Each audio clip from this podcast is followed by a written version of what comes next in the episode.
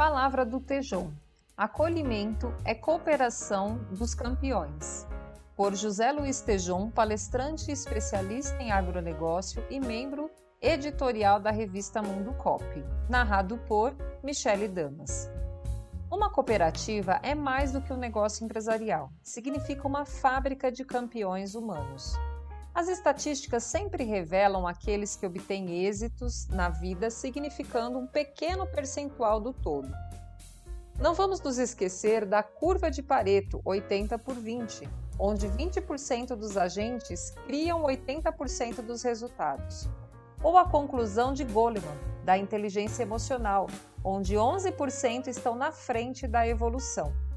dezenove por cento podem seguir os onze por cento, mas temos cinquenta por cento na categoria de turistas passando tempo no planeta. Os indiferentes e, por último, vinte por cento de terroristas falando mal de tudo e de todos. Numa boa cooperativa, revertemos esses indicadores, pois ali criamos o acolhimento.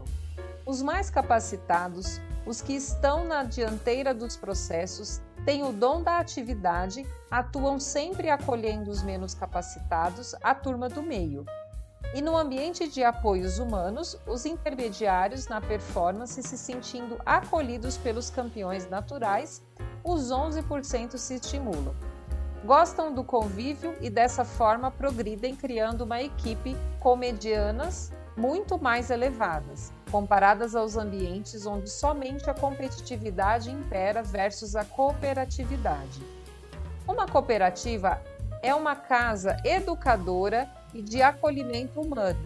Obviamente que a liderança numa cooperativa não existe para fazer o que as pessoas gostariam, principalmente aquelas dos blocos inferiores ou intermediários do desempenho, mas também não existem para as abandonar à própria sorte e deixá-las na terrível zona de conforto que cobra preços tenebrosos ao longo do tempo, bem como não existem para liderar apenas os onze por cento mais competentes.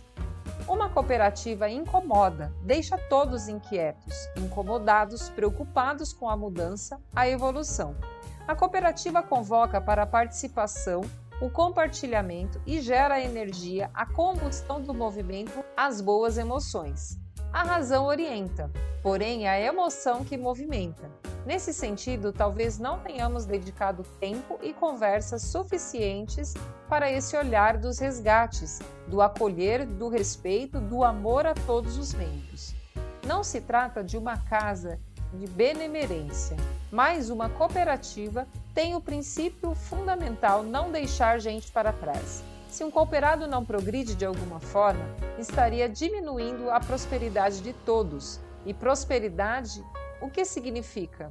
A governança da esperança.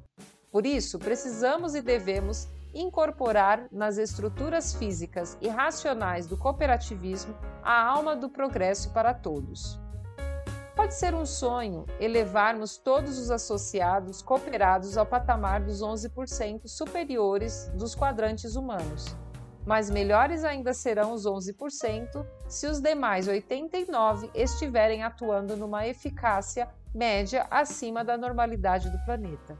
E sem dúvida, ao ocorrer esse prêmio, os líderes serão reconhecidos eternamente como mentores inspiracionais para todas as gerações futuras. Liderança é a alma do negócio e das vidas humanas numa cooperativa.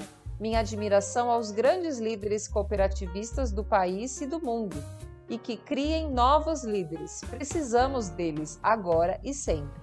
O acolhimento permite existir um berço de campeões.